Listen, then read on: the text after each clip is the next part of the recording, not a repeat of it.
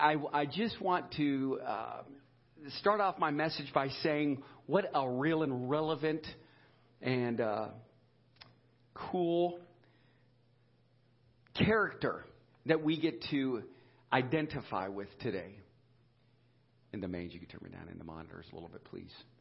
And his name is Ezekiel, one of the greatest prophets, and God really used him in a time when so many had turned their back on God. Makes me think of our life where many of us have, and I'm not saying when I say us, I don't mean the people here, I mean the church at large, Christians at large. We have turned our back on God.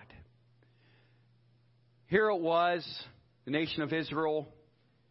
They end up becoming uh, sent to a place of exile, a place where they chose to not serve God, but to serve the things of this world, the things that we so get to enjoy on this earth.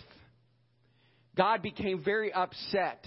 And isn't it amazing that in the life of, of you know, the, the nation of Israel, the Israelites, where they had a choice they knew that they were set apart and that they were called of God.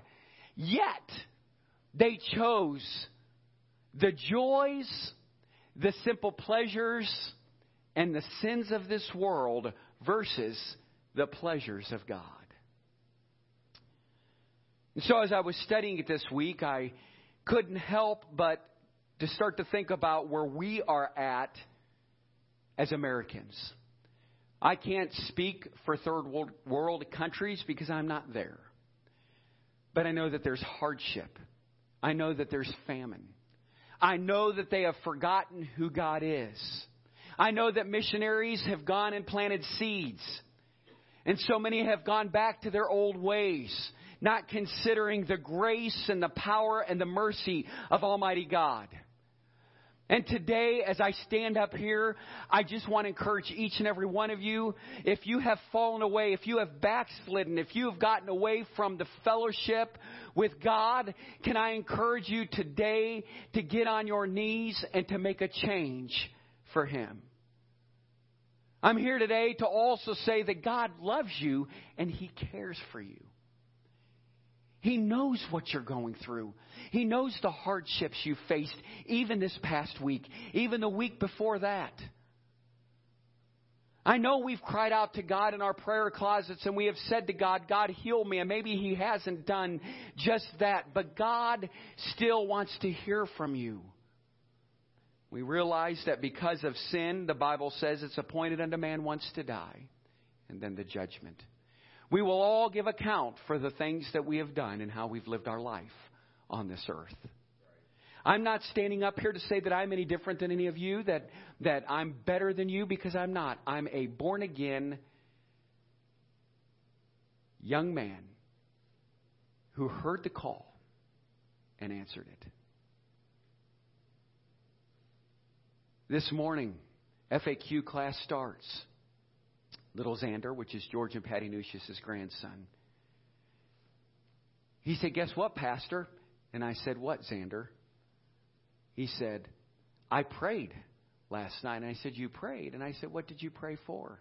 And he said, I prayed that Jesus would come into my heart and to save me. Now, putting everything else aside, nothing else matters, does it? No food, no drink, no house, Nothing. But that that little man knows the Lord is his Savior. That's what our life's about. And so it's about the gospel of Christ. It's about sharing the gospel with others. It's about spreading the good news. It's about inviting people.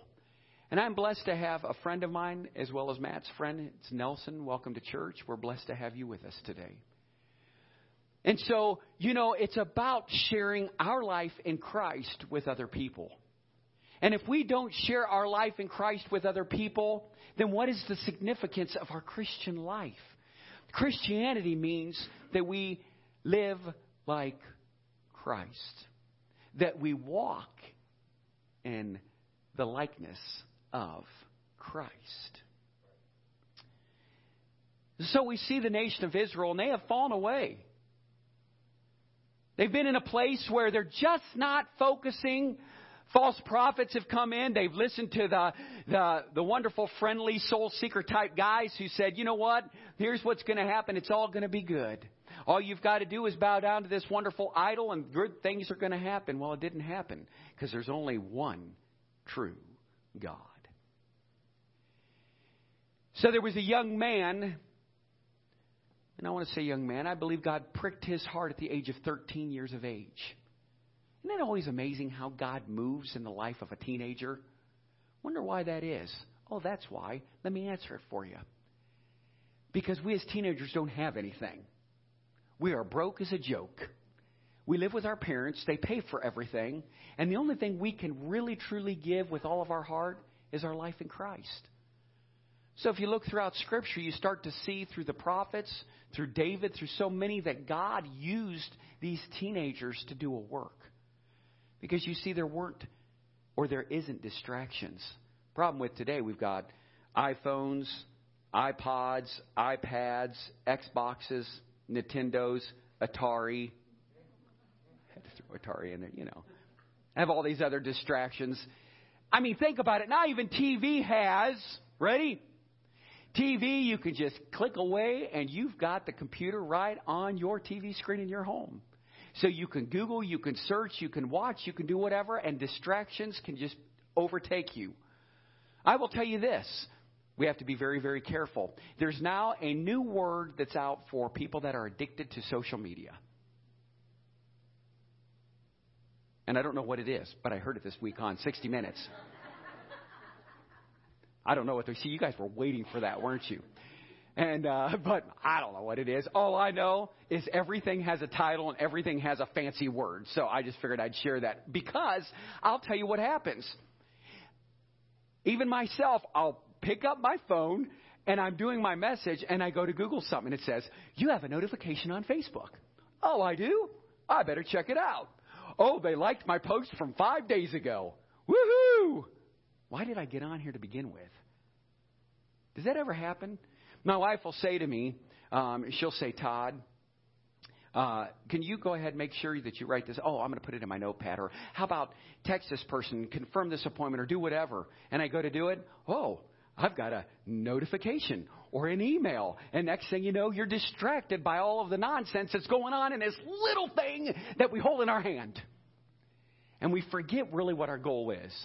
And the reason why I can laugh about it because it happened to me this morning. I'm sitting out there on my deck, sipping on coffee, looking over my message, thinking about the day, praying over the message, and I'm like, oh, I want to find out this about Ezekiel, you know.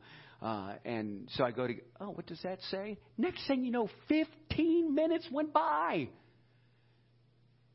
And so then, as I got into the scriptures, I realized that maybe this message was for me. What's my idol? Who's my God? How have we allowed distractions in our Christian life to hinder us from really falling in love and becoming deeper in love with Christ? What are your distractions? Before I really get into my message this morning, please continue to pray for my wife as I, I think that she's on the downhill, you know, slide. She has bronchitis, hasn't been able to sleep at night, and, and just going through quite a bout of this hacking and coughing. And um, last night I was able to sleep well.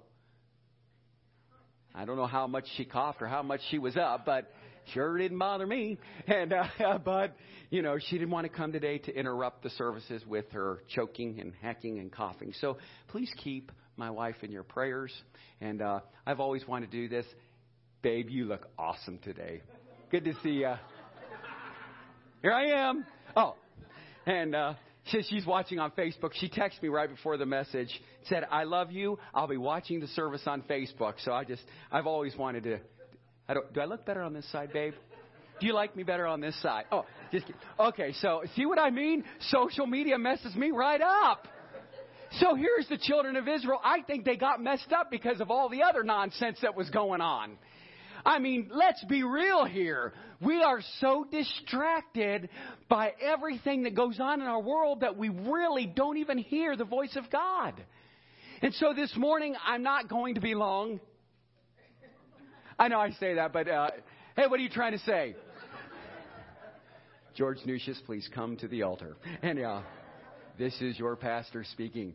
Um, so here he is, Ezekiel, and I want to get into the word, and I'm going to kind of paraphrase, but I just want to, I want to get you all kind of excited about who this guy was, how God used him, because he answered the call. He answered the call that motivated him to become better. Now, in Ezekiel's life, he was already a little bit bitter he was a little bit upset in regard to, you know, what was going on, and he's probably thinking, you know what, I'm, I'm going to have to go to this rebellious people. They don't want to hear what I have to say. They've been in this place in exile for, for years and years and years and years and years, and yet, God, you're asking me to go. And in chapter 1, it talks about the angels and how God started to speak to Ezekiel. And when God starts to speak, don't think that it's just your imagination. Let God start to speak to you, and you just stop what you're doing and you listen and react upon it. We have a tendency to say, oh, that's not what he's saying. But if it comes back two or three times, maybe four, you might want to stop what you're doing and just act upon it. Let me give you an example. If God says, hey, you need to call this individual today, man, if you hear it more than once, you need to call them. I was able to call a friend of mine. God didn't let me rest till I called him.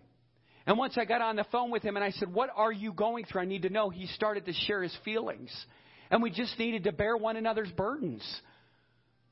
Because we have to listen to the voice of God, not the voice of reason. You must listen to the voice of God. But you have to pick up the phone and answer the call in order to be moved by what God's going to do in and through your life. So let's just pray together. Father, we love you. We thank you for your word this morning. Lord, I pray that you'll hide me behind the cross. Thank you for those that are here. And Lord, those that are listening. Lord, I just pray that you will just move in the hearts of all of us.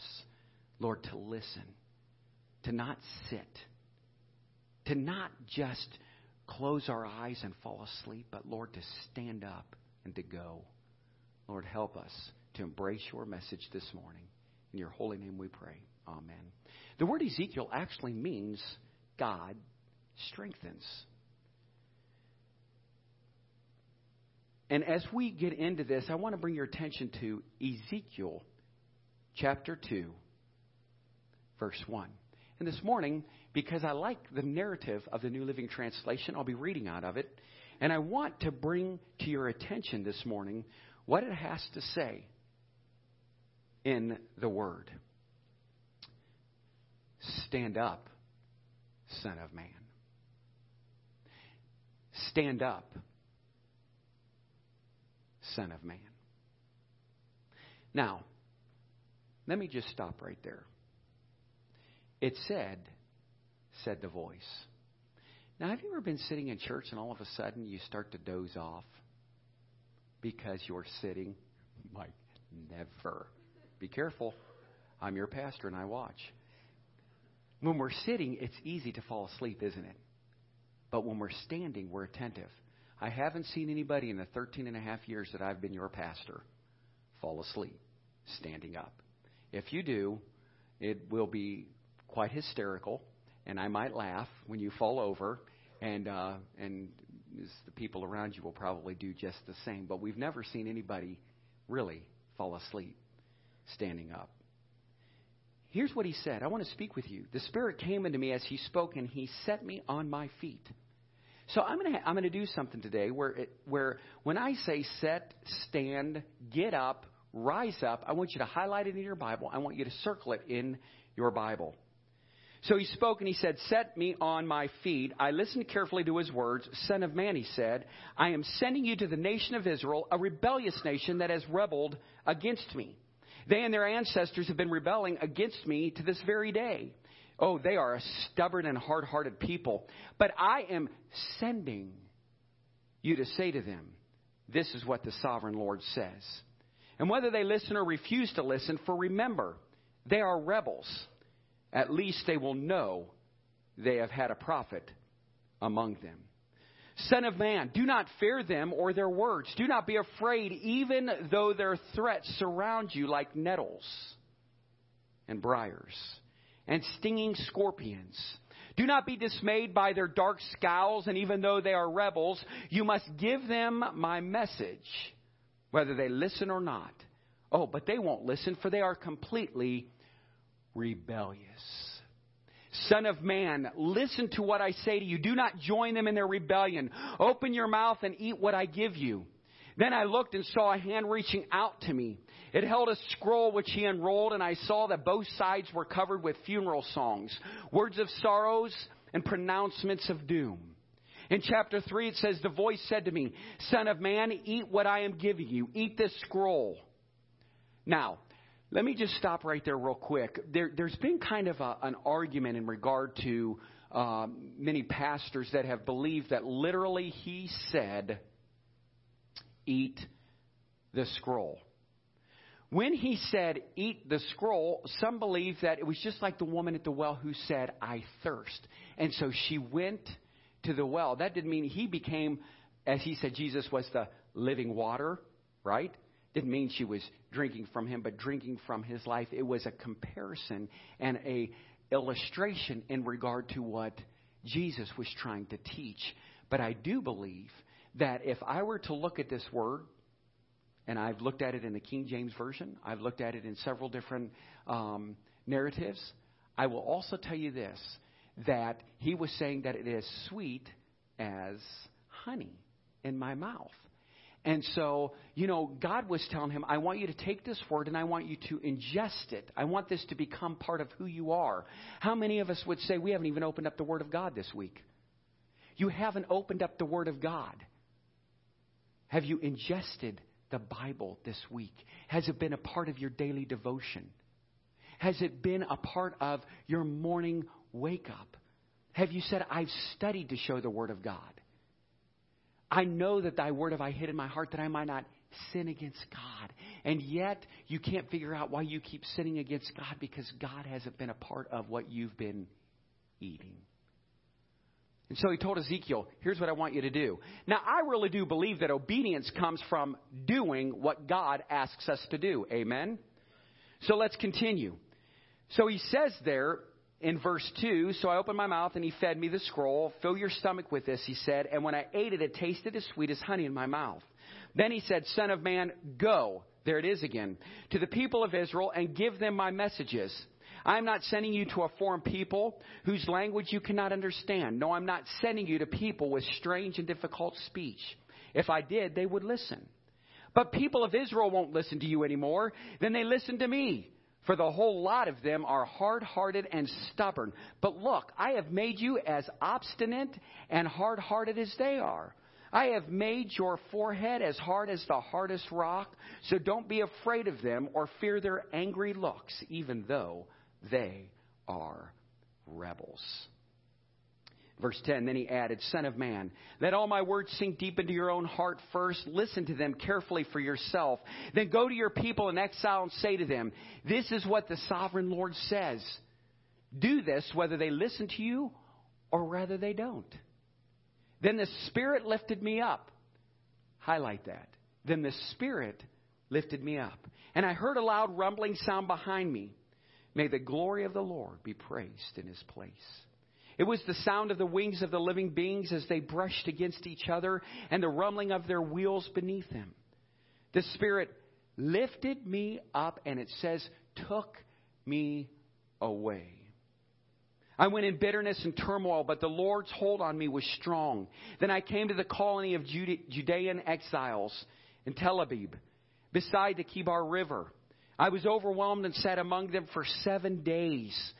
Seven days, he said he was overwhelmed. And when God calls you to do something, when God called me to preach, he didn't tell me, hey, Todd, here's what I'm trying to tell you. I want you to go to North Hill because they're wonderful people and they, they fast at least seven days a week and they're just all going to flock into your church. You're going to have to open up the windows and they're going to be so hungry for the Word of God. No, that wasn't the case. God said, It doesn't matter. I want you to preach the Word no matter what's going on around you. So we have rebels. We have rebellious people. Why is it that we as a church have sat down instead of stood up? And we have allowed the world to manipulate us Christians to be just like them instead of us being just like him. God forbid. And so here he was, just sitting around. Again, if you're sitting, you're not doing. I can't mow the lawn sitting. I can't work sitting. I can't cook. I can't eat. I can't do anything sitting. And so it says the Spirit of God came to Ezekiel and he said, Get up, my friend, and go. And Ezekiel said, Okay, eat this. So he ate it. And as he started to take on who God was, and the Spirit of God started to speak to him,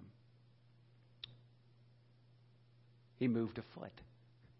Because it says here, he went and he sat for seven days and did nothing. Okay, so let's make this relevant to our church today. Are we sitting around doing nothing? Are we just sitting around letting somebody else do it? Has God spoke to you and said you have a job to do? And maybe it's just to be at church and sit in that pew and pray for the people that are around you. Don't condemn those that are around you. Pray for the people that are around you. Encourage those that are around you. Uplift those that are around you. Pray for their needs. Pray for their soul. Encourage them. The Bible says we come together for the edification, for the encouragement.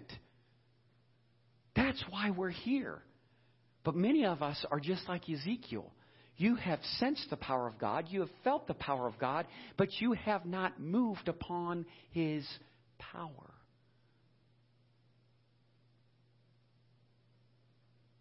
For many of you that said, That's not my job anymore. That's her job. That's his job. You ready? that was for all of you that were sitting down sleeping. It's all of our calling. It's our job to spread the gospel to make a difference. I'm coming to a place where I am just, I am adamant, I am on fire, I am excited about God's sovereignty and what He's doing, and that this world needs us more than we realize they need our influence because of Him. We must and we should mirror who God the Father is. So Ezekiel went right back and he said, Guys, wake up. So it says he was a watchman for Israel. In 16, after seven days, the Lord gave me a message. He said, Son of man, I have appointed you as a watchman for Israel. Whenever you receive a message from me, warn people immediately. If I warn the wicked, saying you are under the penalty of death, but you fail to deliver the warning, they will die in their sins, and I will hold you responsible for their deaths. If you warn them and they refuse to repent and keep on sinning, they will die in their sins. But you will have saved yourself because you obeyed me. If righteous people turn away from their righteous behavior and ignore the obstacles I put in their way, they will die. If you do not warn them, they will die in their sins. None of their righteous acts will be remembered, and I will hold you responsible for their deaths. But if you warn righteous people not to sin, and they listen to you, and do not sin, they will live. And you will have saved yourself too. Then the Lord took hold of me and said, Get up and go out into the valley. What did he tell him to do? Get up, and I will speak to you there. So I got up and went, and there I saw the glory of the Lord just as I had seen my first vision by the Kebar River. And I fell face down on the ground. Then the Spirit came into me, and set me on my feet. He spoke to me and said, Go to your house and shut yourself in. There, Son of Man, you will be tied with ropes so you cannot go out among the people. And I will make your tongue stick to the roof of your mouth so that you will be speechless and unable to rebuke them, for they are rebels. When I give you a message, I will loosen your tongue and let you speak. Then you will say to them, This is what the sovereign Lord has to say. Those who choose to listen will listen. Those who refuse will refuse, for they are rebels. God equips those he calls to service. There were some miners and settlers in British Columbia were stripping for at Fort Alcon of lumber, electrical appliances and plumbing when they made an amazing discovery. While dismantling the jail, they found that the mighty locks were attached to the heavy doors and two inch steel bars covered the windows. But the walls of the prison were only wallboard made of clay and paper, painted to look like iron. A good heave against the wall by a man would have burst the wall down. Nobody ever tried because nobody thought it was possible. You see, many Christians are prisoners of fears that are nothing when pushed up against. Satan can do nothing against the Son of God. But he loves to put barriers of paper mache in the path of a believer to make him think he is stopped. Interesting, isn't it? When God calls us to do difficult tasks for him, like he did Ezekiel, he calls us to face it with courage. We cannot be afraid of what God has already overcome. To Joshua, even the Lord said, Be strong, be courageous. Do not be afraid. Do not be discouraged. Do not be terrified, for the Lord your God will be with you wherever you go. To Isaiah, the Lord said, So do not fear, for I am with you. Do not be dismayed. For I am your God. I will strengthen you and I will help you. I will uphold you with my righteous right hand. I think that's why God appeared to Ezekiel in the first chapter the way that he did. Ezekiel needed to remember how big God is. He needed to remember that God who calls him could protect and provide for his needs. Ezekiel is going into exile. He's going to, uh, uh, exile actually means banished to a place where people were banished away. It was a camp. And to him, it was an unpopular message one that people would not accept. So I'm going to make this personal and real for you. I don't know if you've ever had to give someone bad news. The message is unpopular. And it will hurt those that you care about. There's nothing fun. There's nothing fun about giving bad news. Let me tell you something. Take it from me.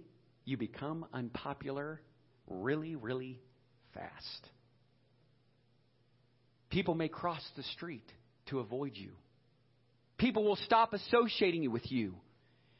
And I will tell you, it will feel very alone at times. And you see, Ezekiel had an unpopular message of repentance, of judgment. And the people could not have been less receptive to his words. But we're going to learn three quick truths and principles from Ezekiel and from this passage. You see, God equipped Ezekiel with courage. God equipped Ezekiel with courage. He gave him the courage to face these people each and every day. He gives him the courage to say, Thus says the Lord. And as I read and, I, and I've explained, the Lord actually uses two verbs to describe the people of God in the passage. Rebelled, which means to refuse allegiance to, to rise up against a sovereign. And the word means, and revolt, which means to violate covenant duties, to breach covenant relationships people of God were open rebellion against God, but God still loved them enough to warn them, to speak to them about their sins. Would you have the courage to rise up against sin? I'm not talking preference. I'm speaking of sin. Churches are sitting down. Christians are sitting down. Church, it's time to stand up. It's time to rise up. And it's time to confront sin and to be courageous in your life in Christ. Number two, God encourages Ezekiel to be a man of integrity. So he encouraged him and equipped Ezekiel with courage. Man, we can't go into battle by ourselves. God gave him the courage and the strength to face adversity. Listen, these are my people. I don't want to go to them and tell them this story. Are you kidding me? Do you know what they'll do to me? Okay, so it took him all these days, a whole week, just to try to muster up enough energy to go and to do. Have you been there? Has it been hard for you to spread the gospel of Jesus Christ? Has it been difficult for you to embrace? Wait a minute. If God be for us, who shall be against us? Oh, God's on my side. I'm on His. Oh no we will set back and let the world's influences change us. But it says Ezekiel, he needed to be a man of integrity. We cannot speak with authority against sin if we are involved in it. Chapter 2, verse 8, you heard me read it. God calls his people to be sanctified, he calls them to be holy, he calls them to be different. The witness we have among people in our community is a sermon in itself. It gives us credibility or it robs us of it. Now, for those that are drifting, because you're sitting, I have a story about two preachers. This will really get to you. And I really want you to listen closely. There's two preachers who lived in the days before automobiles. The two of them met in a certain town. The first asked the second how he was doing, and he said, I am furious. Someone has stolen my bicycle, and I think it was one of my church members. I just don't know what to do. The first preacher said, Here's what I'd do. I'd preach the Ten Commandments this Sunday. When I go to Thou shalt not steal, I'd really hammer it home. And the second preacher said, I think I'll take your advice. The next Monday, the first preacher ran into the second one and saw that he was riding the bicycle. So he stopped him. He said, Hey, I see my advice worked. The second replied, Not really. When I got to, Thou shalt not commit adultery, I remembered where I left my bicycle.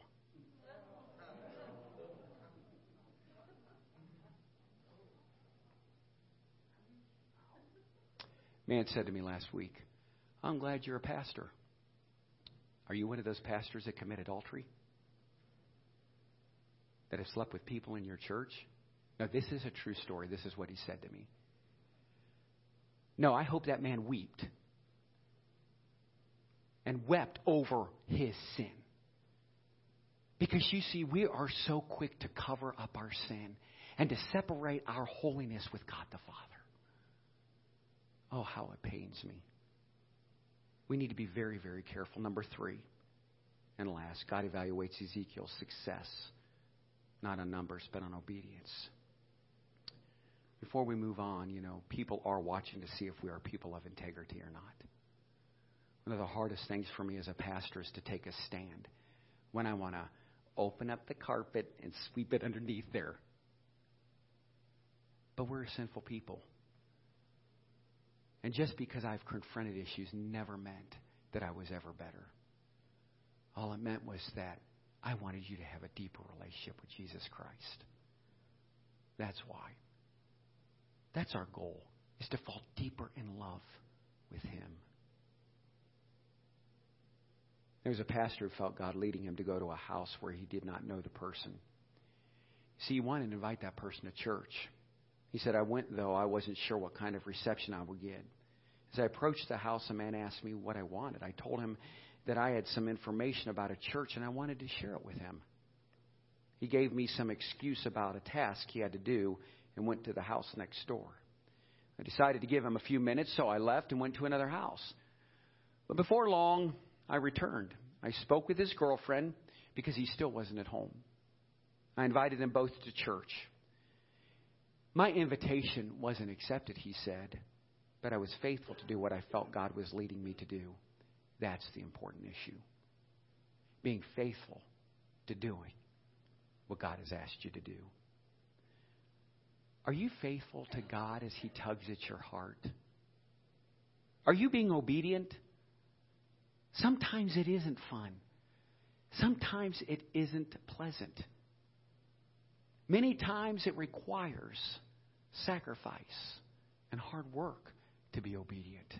Many times it's those feelings that, you know, overcome you and say, I just can't do this. I feel awkward. I feel uncomfortable. Last week, the ladies weren't up here, and George said it just impressed upon my heart. He and Ron came up. They did something that in, in most cases would, would make so many people uncomfortable. But he felt it. He moved on it. He acted upon it. They came and sang, and now we're putting together the New Hope Men's Quartet. It'll be barbershop style blessed my heart because they reacted.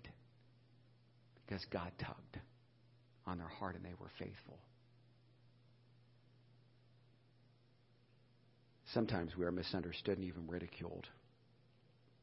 But are you faithful? That's the important thing. A man named Vance Havners once said, God is faithful, and he expects his people to be faithful. God's word speaks to faithful servants. Faithful in a few things faithful in the least, faithful in the Lord, faithful ministers. And all points up to that day when he will say, Well done, thou good and faithful servant. What terrible times we have in our churches trying to keep people faithful in attendance and loyalty. How we reward and picnic and coax and tantalize church members into doing things they don't want to do, but which they would do if they loved God. The only service that counts is faithful service. True faith shows up in faithfulness. Not everybody can sing, not everyone can preach, but all can be faithful. He gives him a vision. Then he gives him a mission. Then he gives him the words to use. God goes with us to accomplish our tasks. And as I close, I will say this to you this morning. Never once in my life did I ever realize what it meant to stand up and to go. I remembered a time in my life when suffering in this Christian life was so difficult. And my life, just serving the Lord, has not been wonderful, but His blessings have been abundance. And I'll never forget that night when I was in Ravenna, Ohio, and I was there doing carpets for our company. And I remember the only thing that I could think of doing was doing the very thing that God had his son do when he was in the Garden of Gethsemane. In Matthew chapter 26, he said that Jesus went with a couple of his disciples.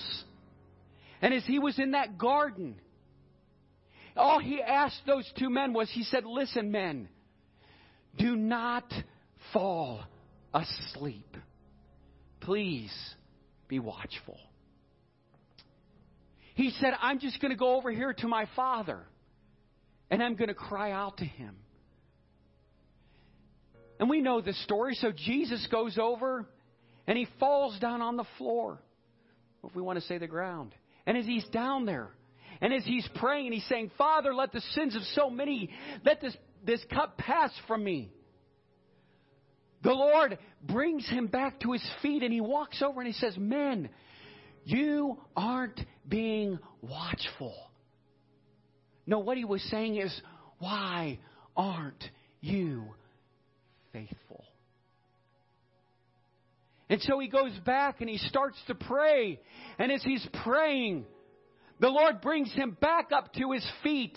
And as he's weeping, and it says the sweat drops of blood were falling from his head as he was taking on the sins of the whole world.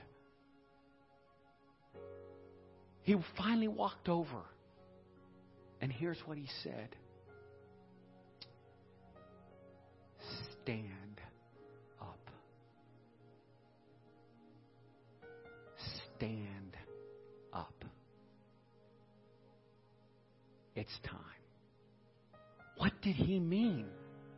What did he mean when he said stand up? He knew that the Roman soldiers were coming. He knew that Judas Iscariot had sold him out. And he said, Men, be ready, be faithful. Stand up.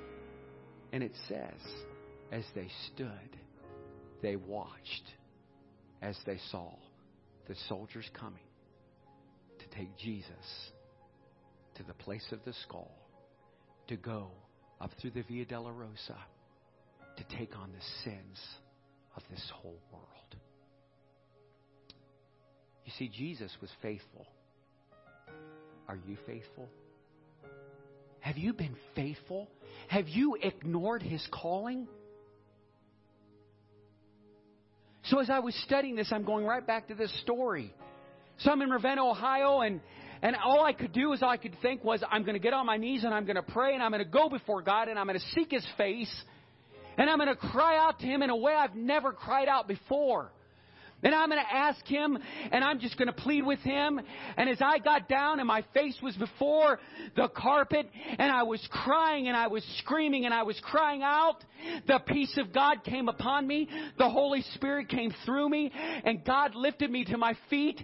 And it was at that point that I realized that I was no longer laying down, that I was no longer sitting down, that I came to my feet, and I was standing up, and I realized right then the call of God that was on my life life. And he said, Go, go, go. And I said, Here I am, Lord. Use me. Here I am, Lord. Send me. You see, you're sitting in a church today because God's abundance grace was on this church. Why are we still sitting? It's not our job. Listen, the church is for discipleship. We're here to teach people the Word of God. That's our role. Mine as your pastor is to preach the Word and to pray for you, and that I do. But the bigger goal is to get out and tell people that they have a God who loves them, who cares for them, and who wants to lift them up with his righteous right hand. Oh, church, why are we still sitting? Why are we still sitting? Would you stand up and answer the call? Would you say, Here I am, Lord, as Isaiah said, use me, guide me, Lord, help me to follow in your footsteps and let me see the provisions that you have for me. Lord, it's going to be exciting. Listen, following God isn't a curse, it's a blessing. He didn't go to the cross just for some, He went to the cross for all. And this morning, I plead with you put aside your sinful ways. Put aside your selfish ways and seek his face. Turn from your wicked ways. And as he told the, the children of Israel, then you will hear from heaven and I will heal you. Where have you been walking? What have you been doing? What have you been listening to? Are you faithful? Stand up. Stand up for Jesus. He can't use you sitting down. So if you feel how I feel, I'm going to let you sit. But if you feel the way I feel, then you stand to your feet.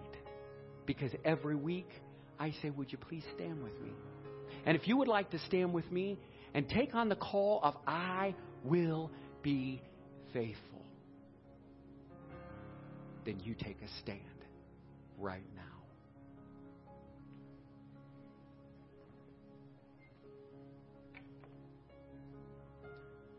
Father, we love you and we thank you, Lord, for your word.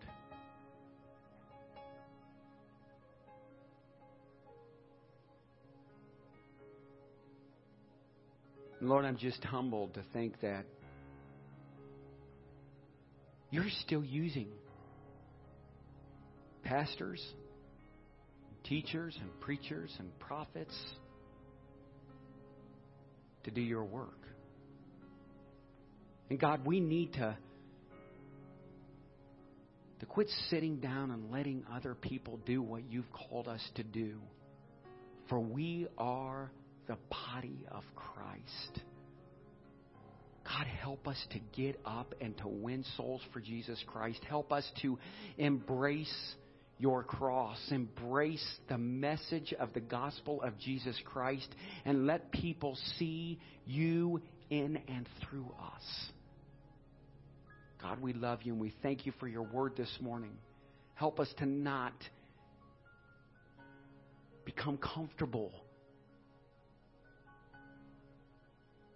help us, Lord, and put us in a place of feeling uncomfortable so then we can see your power through us.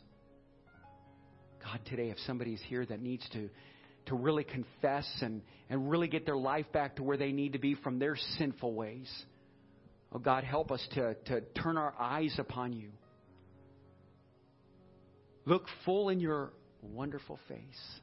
And the things of this earth will go and grow so dim in the light of your glory and in light of your grace. Lord, speak to us today. In your holy name we pray. Use us. Help us to be faithful. Amen.